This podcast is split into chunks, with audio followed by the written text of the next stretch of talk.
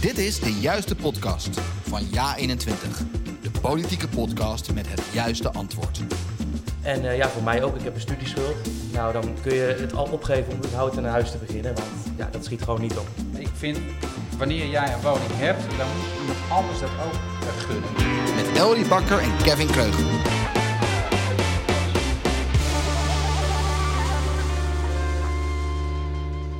Hallo allemaal, daar zijn we weer met de vierde aflevering van de juiste podcast van het juiste antwoord. We nemen elke week twee podcasts op en praten over het verkiezingsprogramma van jaar 21. Vandaag behandelen we het thema wonen en bereikbaarheid. En dat doen we met uh, Alberto Veenvliet, een uh, ervaringsdeskundige op het gebied van wonen. Je bent ook uh, fractiemedewerker in Gelderland en lid van Jong 21. Welkom. helemaal. Welkom. En aan de andere kant van de tafel hebben wij uh, kandidaat Kamerlid Maarten Goudswaard. Tevens ook uh, fractievoorzitter van JA21 in Friesland. En je bent ook uh, fractiemedewerker voor JA21. Klopt allemaal, Kevin. Klopt helemaal. Ja. Hartstikke goed dat we dat allemaal goed hebben weer vandaag. ja. Voordat wij beginnen te praten, gaan we meteen beginnen met een fragment. En dat is een fragment van de avondshow. Het woningtekort stijgt in 2025 tot 400.000 woningen. En dat terwijl de prijzen aan het dalen zijn. Dus je kunt nu een stuk goedkoper geen huis krijgen. En dan was er vandaag ook nog slecht nieuws voor starters. De dalende woningprijzen zijn niet per se goed nieuws voor starters. Alleenstaande kopers kunnen in heel Nederland voor slechts 3% van de huizen een hypotheek krijgen. Ja, en die 3% dat zijn niet de huizen met een tuin aan de gracht in het centrum van Utrecht. Oké, uh, Alberto. Uh, Kevin gaf het al aan, je bent een ervaringsdeskundige, een jongere.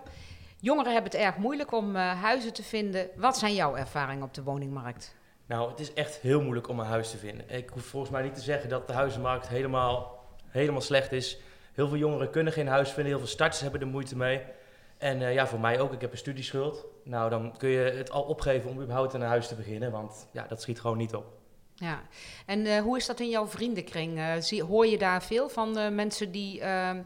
hoe lang zoeken ze gemiddeld een huis? Kun je daar iets over vertellen? Nou, ik ken jongens die werken zich helemaal kapot. Die werken zes dagen in de week fysiek hard zwaar werk. En die kunnen na acht jaar werken nog steeds geen huis kopen. Want die hebben geen vriendin of die moeten alleen een huis zien te kopen. Die kunnen gewoon geen goede hypotheek krijgen. En die moeten gewoon bij hun ouders blijven wonen. Ja, nou tip je het, het, de betaalbaarheid aan. Dat is natuurlijk een probleem. Aan de ene kant omdat mensen al uh, inderdaad een studieschuld hebben of uh, gewoon de huizen zijn heel erg duur. Maar zijn er überhaupt genoeg woningen dan? Nee, ja, dat is heel simpel. Uh, gewoon niet, nee. En de woningen die beschikbaar zijn, of wat je zegt, heel erg duur. Of gewoon, ja, de, bijvoorbeeld ergens heel ver weg, waar je niet ver weg van je werk bijvoorbeeld, waar je niet kan zitten.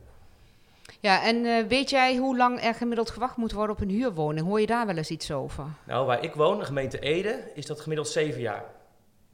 Dus dat is ook gewoon, ja, dat is geen optie ja. voor heel veel mensen. En wat is nou jouw pers perspectief? Blijf je tot je veertigste bij je moeder wonen of uh, wat gaat er gebeuren? Nou, dat zal ik haar niet aandoen. Uh, ik heb gelukkig een hele leuke vriendin, dus dan heb je al meer kans op een goede hypotheek. Maar ja, ik moet eerst mijn studieschuld aflossen, dan geld gaan sparen en dan hopen dat de huizen iets goedkoper gaan worden en dat er meer gebouwd wordt. Want anders wordt het inderdaad tot mijn veertigste bij mijn moeder, ja. ja. Nou, Hugo de Jonge die had ook uh, best wel een goed idee over hoe je dat kan oplossen. Het lukt mij gewoon niet eens om in mijn eentje een koopwoning te kunnen Rijke vriend, heb je daar al aan gedacht? Ja, dat zegt dus iedereen, minister. Dat kan echt niet meer in deze tijd. Wat zegt u? Rijke vriend erbij nog. Dat daar nog kan nee, nee, ik wil gewoon in mijn eentje. Nou, je hoort het, Alberto. Uh, het gaat hier over een rijke vriend. In jouw geval een rijke vriendin. Uh, gaat nou, dat lukken? Dan moet ze misschien toch ander werk gaan zoeken. nee, dat moet ik even met overleggen, denk ik. Uh. ja, dan gaan we even naar jou, uh, Maarten. Want jij bent uh, in het verleden ka Kamerlid geweest voor JA21. En toen ja. had jij onder andere wonen in jouw portefeuille zitten. Klopt. Wat ga jij doen voor Alberto? Wat gaat JA21 doen voor Alberto? Nou, er is een scala van maatregelen waar we gebruik van zouden moeten maken. Um, als je gaat kijken naar de, de uitdagingen waar we voor staan, is dat van planfases tot realisatie van een woning, dat duurt in Nederland 10 jaar. Dus als je daarover nadenkt, dat is echt een uh, absurd getal. Dus ja, we hebben de stikstofcrisis die we moeten aanpakken. En we moeten ook vooral stoppen met die regelgeving, met die, die procedures. Dat moet vereenvoudigd gaan worden. Nou, en daar wil jij 21 natuurlijk heel erg uh, graag mee aan de slag. En de overheid die moet op dit dossier volgens mij ook weer gewoon regie durven pakken. Want ja, VVD die heeft het ja, 13 jaar uh, gezegd zo van nou jongens, de, de markt gaat dit wel oplossen. Uh, maar we hebben gezien waartoe dat uh, heeft geresulteerd. Ja, en uh, wat jij natuurlijk ook belangrijk vindt, is het eigen woningbezit. Hè, dat mensen zelf bezit hebben. Wat gaat uh, 21 gaan doen dat, nou ook in dat licht voor starters met een studieschuld, dat die gewoon een hypotheek kunnen krijgen? Nou, wij krijgen wekelijks mailtjes binnen van studenten van de pechgeneratie. En dat is echt een hele kwalijk, uh, dossier. Want er is tegen die mensen gezegd zo van, nou oké, je hebt geen basisbeurs meer. Maar je hoeft geen rente te betalen over je uh, studieschuld. En het heeft geen effect op je hypotheek. Nou, en nu zijn beide beloftes heeft men losgelaten. Nou, dat is wat ons betreft, wat jaar 20 betreft, echt het toonbeeld van een onbetrouwbare overheid. Uh, dus daarom hebben wij ook met SP meegestemd om bijvoorbeeld te beginnen met geen rente op die studieleningen. Maar we zullen in Den Haag alles op alles zetten om ervoor te zorgen dat die generatie uh, op een goede manier wordt gecompenseerd. Ja. En ik heb ook nog wel iets, een ander punt. Dat is misschien niet een heel populaire stellingname. Maar ik zie het bij mij thuis in mijn provincie ook heel veel gebeuren. Dat is een beetje het NIMBY-principe van not in my backyard. Daar is denk ik ook echt een mentaliteitsverandering in nodig. Want er hoeft maar iets te gebeuren en omwonenden die gaan vanwege een vogelgebiedje hier of een vogelgebiedje daar, die gaan al die woningbouwplannen blokkeren en die gaan dat vervolgens weer aanvechten. Nou, dat vind ik een hele kwalijke ontwikkeling. Ik hoop echt dat er een mentaliteitsverandering in gaat optreden, want ik vind wanneer jij een woning hebt, dan moet je iemand anders dat ook gunnen. Dus ik hoop dat die Nederlanders echt een beetje meer solidariteit gaan tonen richting uh, de jongere generatie. Ja. Ja goed, die regels kunnen daar natuurlijk ook heel erg aan meewerken. Want dit is ook allemaal gevolg van regels. Hè? Dus los van het feit dat we ellenlange procedures hebben... hebben we ook zoveel ingewikkelde uh, regelgeving... wat ook alsmaar weer blokkeert wat je eigenlijk, uh, wat je eigenlijk wilt. Absoluut. Hey, een ander punt, uh, Maarten, is uh, doorstroming. Hè? Dus Ja 21 heeft in het kader van de zorg het bejaardenhuis weer op de kaart gezet. En ja. daar, daar lijkt ook wel wat beweging in te zitten als je kijkt naar andere politieke partijen. Um, wat kan dat bijdragen aan nou ja, een stukje oplossing van die woningnood? Ja, ik denk dat dat een hartstikke goed idee is van jaar 21 dat wij de, de zogeheten ja, bejaardentehuizen weer in het leven gaan roepen. Uh, want dat is een manier voor uh, de ouderen om op een prettige manier, zeg maar, ja, de, de herfst-winter van je leven, zeg maar, uh, in te vullen. En op die manier ook woningen vrij te maken. Um, jij en ik verschillen volgens mij een beetje over, over van mening als het gaat over de zogeheten coaches. Hè. Die heb je volgens mij in Gelderland ook. je begint er al bij te lachen. Maar dat zijn initiatieven die oudere mensen moeten helpen om over die drempel heen te stappen om, om door te stromen. Want heel veel ouderen die denken van ja, maar dat vind ik veel te ingewikkeld. Uh, die stellen dat uit, die schuiven dat voor zich uit. En ja, als je daar op een laagdrempelige manier hulp aan gaat bieden, ja, dan zou dat ook een mogelijkheid kunnen zijn om door te stromen. Maar dan moet het natuurlijk wel op basis van vrijwilligheid zijn. Ja. Nou, gelukkig mogen wij bij Ja 21 soms van mening verschillen, ja, Maarten. Hè? Ja. Dus, uh, nou ja, goed, ik denk dat mensen, dat, het, dat het probleem niet zozeer zit in de hulp. Hè? Want wij hebben nogal de neiging in Nederland om mensen overal mee te moeten helpen. Maar ik denk dat uh, voor veel ouderen het probleem is dat ze best wel willen doorstromen. Dat ze best wel naar een kleinere woning willen of inderdaad als mensen wat ouder worden of wat hulpbehoevender worden of alleen zijn, dat ze graag met andere mensen samen in een tehuis wonen. Alleen het is er niet. En op het moment dat het er niet is, kun je natuurlijk ook niet verkassen. Dus of daar nou direct coaches voor nodig zijn, dan laten we even ah, zitten. Daar kunnen we wel over mening verschillen. Maar laten we niet meegaan in de plannen van uh, VVD. Want ik hoorde, volgens mij was het nou, twee weken geleden, had je uh, Kamerlid uh, Peter de Groot van de VVD. Ja, die kwam met een uh, best wel absurd idee om dan prijsdifferentiatie in de huurprijzen toe te passen. Dus dat je dan in het ene provincie, dat je dan meer ging vragen voor de huur dan in een andere provincie.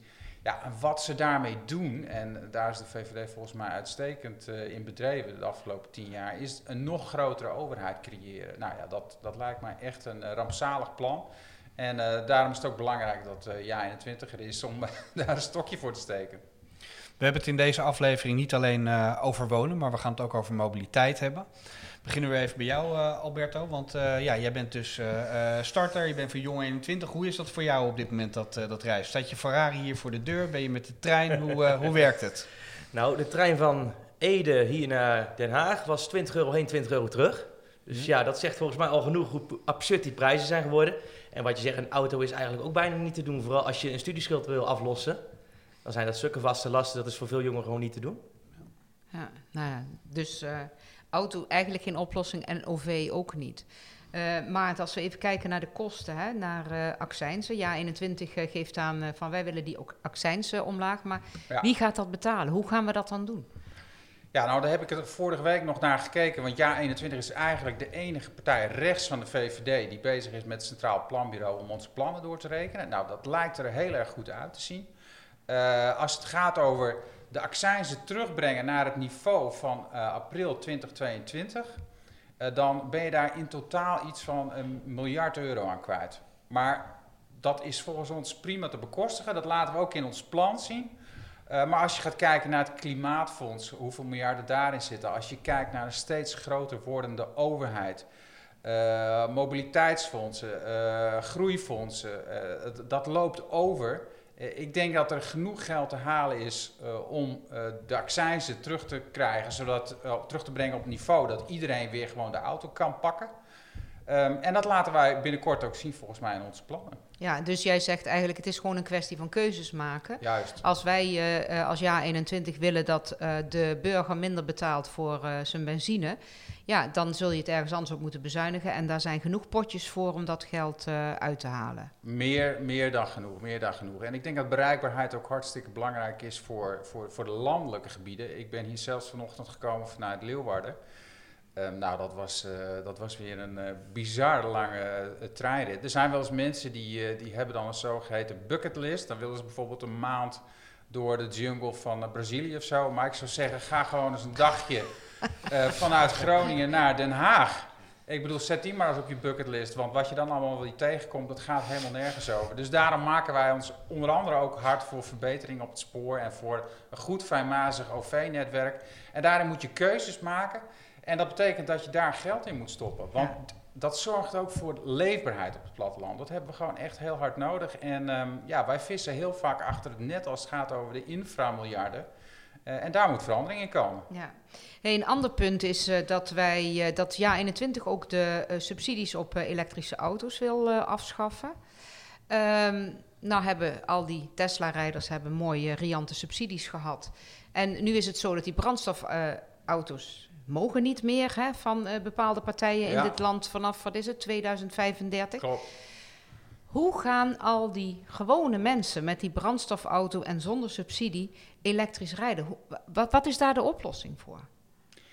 Ja, dat wordt, dat wordt inderdaad door de gewone rijder betaald, die Tesla. En daarom vinden we ook dat, dat je dat eigenlijk gewoon aan de markt moet overlaten. En eh, nog meer geld daarin pompen in elektrisch rijden dat is voor wat betreft jaar 21 nu de, een hele onverstandige keuze. Want ons netwerk zit helemaal vol. Als je dan de, de, dat noem je dan netcongestie, het verzadigde energienetwerk. Nou, pak er maar eens een kaartje bij. Heel Nederland uh, slaat uh, rood uit. Dus wij vinden echt dat het nu pas op de plaats gemaakt moet worden. Je moet eerst dat netwerk uh, verzwaren, maar je moet er ook voor zorgen dat er natuurlijk geen windmolens meer bij komen. Geen zonneparken en dat je gaat inzetten op kernenergie. En dan pas valt het te reguleren. En dan pas kun je kijken naar wat de markt gaat doen. Maar als je nu alleen maar door gaat pompen met subsidies en elektrisch rijden, dat gaat echt contraproductief werken. Ja. En betekent dat, uh, Maarten, dat dan uh, dat jaartal uh, dat de brandstofauto's weg zouden moeten, wat jaar 21 betreft, dat daar een streep doorheen gaat? Ja, daar zullen wij ons zeker ook Europees tegen verzetten. En um, uh, het is mooi natuurlijk dat er nog een uitzondering is voor bedrijven die volgens mij minder dan duizend auto's per jaar maken. Zoals bedrijfjes als Donkervoort en zo. Maar ja, het is natuurlijk absurd uh, dat met deze snelheid de verbrandingsmotor wordt afgeschaft. Dus uh, daar zullen wij ons zeker tegen verzetten. Ja. En, en brand, sorry, waterstof, is dat nog een optie? Nou, waterstof is zeker een optie waar we naar moeten kijken. in de Tweede Kamer houd ik mij ook bezig met het luchtvaartdossier. En je merkt dat de luchtvaart, die wil er zeker stappen in maken. Alleen de techniek die is er nu nog niet. Dus we moeten er ook niet te gehaast in doorschieten. Want dan gaan we miljarden investeringen maken. En uh, dan blijkt Nederland er gewoon nog niet klaar voor te zijn. Dus daar is ook een pas op de plaats voor nodig. Maar desalniettemin, ik wil wel een lans breken uh, voor Groningen. Daar heb je Eemshaven. Nou, dat heeft in potentie het knooppunt, het waterstofknooppunt van Nederland in zich. Dus je moet dat zeker koesteren en in de gaten houden. En volgens mij heeft Den Haag ook nog wel iets goed te maken richting Groningen. Gaan we nog even van, van de auto naar het OV toe. Want dagelijks zitten er 1 miljoen mensen in het openbaar vervoer. Het wordt bijzonder druk, het is bijzonder duur. Maar nou heeft het, heeft het kabinet bedacht dat daar nog een spitsheffing bij komt. Ja, een spitsheffing. Wat, ja, wat, wat gaan we daarmee doen, Maarten? Nou, lijkt ons een heel onverstandig idee. want openbaar vervoer is bijna nu al niet meer te betalen. En NS die moet gewoon de zaken beter op orde krijgen. Het is wat dat betreft ook schandalig dat de gunning op, op, het netwerk, op, dus dat noem je dan het HRN-netwerk, het hoofdrailsnetwerk, dat dat zo onderhands wordt weggegeven aan de Nederlandse spoorwegen. Dus ja, daar hebben wij ons ook heel erg tegen verzet. Volgens mij zijn er zeker aanbieders die uh, minstens even goed kunnen concurreren met NS. Dus daar staan wij zeker open voor. Maar spitsheffing, even terugkomen op jouw vraag, heel slecht idee. Ik denk dat Koolmees gewoon aan de bak moet. En als we dan kijken naar de, de, de, de kleinere kernen, hè, je had het net al over inderdaad uh, de regio. Wat, uh, wat gaat jij 21 doen voor die regio, voor die, voor die kernen die nou, misschien één buslijn hebben en zelfs die zien verdwijnen? Wat, uh, wat gaat daarmee gebeuren? Nou, wat ik net zei, wij dienen gewoon miljarden vrij te maken voor een goed, fijnmazig openbaar voernetwerk. Zeker in de landelijke gebieden. Want dat heeft alles te maken met leefbaarheid. En als je goed bereikbaar bent, dan uh, word je ook aantrekkelijker voor uh, buitenlandse investeerders, maar ook voor, voor, al, voor bedrijven om zich te vestigen. En dat zorgt er ook voor dat, dat politiebureaus uh, kunnen blijven bestaan, dat supermarkten er zijn, dat pinautomaten blijven. Dus dat is niet iets waar je heel makkelijk overheen zou moeten stappen. Dus ja, 21 die is echt voor hm. extra miljarden in het openbaar voersnetwerk. Zeker in de landelijke gebieden. Ja, en dat is in feite natuurlijk ook een kerntaak van de overheid, toch? Ja, Absoluut. Het openbaar vervoer. Ja. Nog even een laatste uh, vraag van mijn kant, uh, Maarten. Uh, belangrijk punt is ook bevoorrading. Hè? Als je kijkt naar bevoorrading van, van winkels, natuurlijk in binnensteden, maar ook in allerlei kleinere winkelgebieden. Um, de hele transport en logistiek. Um, hoe kijkt jij 21 daar tegenaan? Krijgen we binnenkort nog een pakketje thuis bezorgd? Of, nou, dat hoop ik wel. Dat hoop ik wel, maar wij krijgen ook wekelijks mails van ondernemers die zeggen zo van ja, wij willen best verduurzamen. Wij, ik wil mijn wagenpark wel elektrificeren. Uh, maar ik kan gewoon niet aangesloten worden op het stroomnetwerk. Nou, uh, dus ook hier weer pas op de plaats maken. Uh, zorgen dat het netwerk gewoon ruimte biedt voor ondernemers om aangesloten te worden.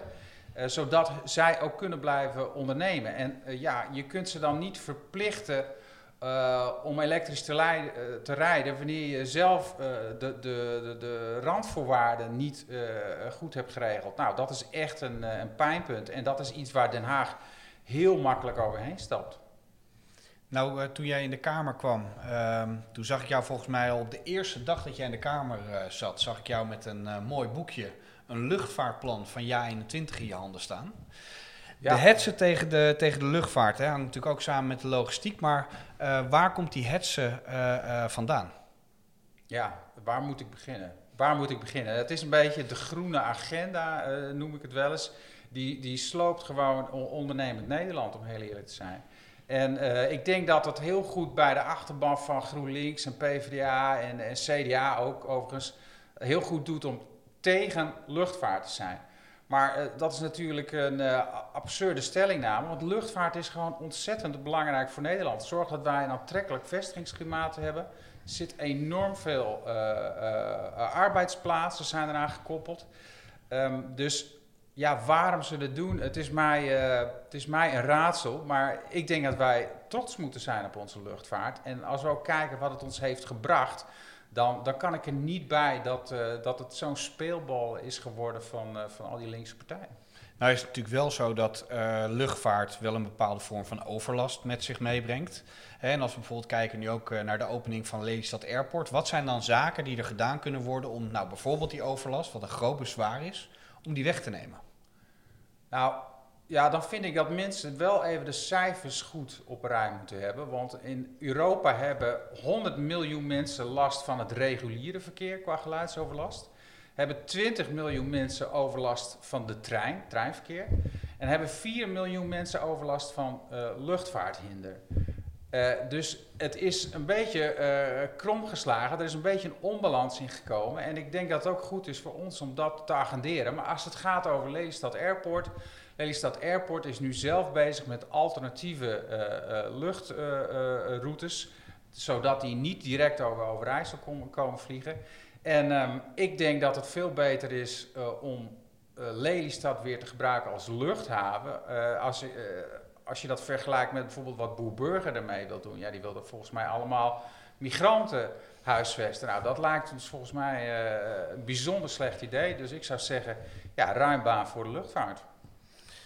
Ja, Maarten, uh, uh, bedankt voor deze afsluiter. Want we zitten alweer bijna aan het einde van deze podcast. Maar niet voordat wij jou nog in één minuutje iets beter gaan leren kennen. Dat doen we aan de hand van een vraag-antwoordspel.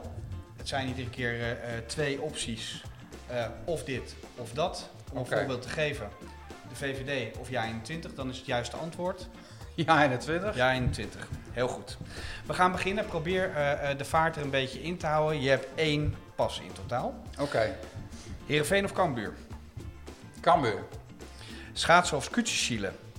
Oh, scootjeschielen. Dumkus of suikerbollen?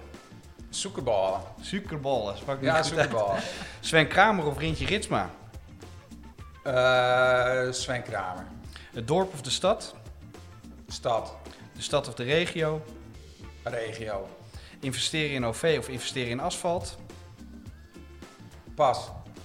De auto of de fiets? De fiets. De fiets of het OV? Een fiets. Het OV of de auto? Auto. Bier of wijn? Bier. Vlees of vis? Vlees. Nu komt er een hele gevaarlijke. Okay. Een avondje met je vrouw op de bank of een avondje met je vrienden naar de kroeg? Uh, met mijn vrienden naar de kroeg. ja, ja, daar krijg ik problemen mee. Daar krijg ik problemen mee. De VVD of GroenLinks? VVD. De VVD of BBB? VVD. BBB of de SP? BBB. De SP of Nieuw Sociaal Contract? Nieuw Sociaal Contract. Nieuw Sociaal Contract of het CDA? Nieuw Sociaal Contract. Het CDA of de PVV? PVV. Frans Timmermans of Dylan Jezielgus? Dylan. PlayStation of Xbox? Oh, PlayStation. En dan de laatste, weer heel belangrijk dat je deze goed hebt. Ja. Provinciale Staten van Friesland of de Tweede Kamer? Provinciale Staten van Friesland. Goed antwoord. Zijn we er doorheen, hè? We zijn er weer doorheen. Uh, hartelijk dank allemaal voor het luisteren vandaag. Uh, volgende week maandag hebben we als thema de Europese Unie. Dan zijn onze gasten Michiel Hogeveen, onze Europarlementariër van jaar 21, en Kelly Uiterwijk, nummer 8 van de lijst. Dank jullie wel. Tot volgende week.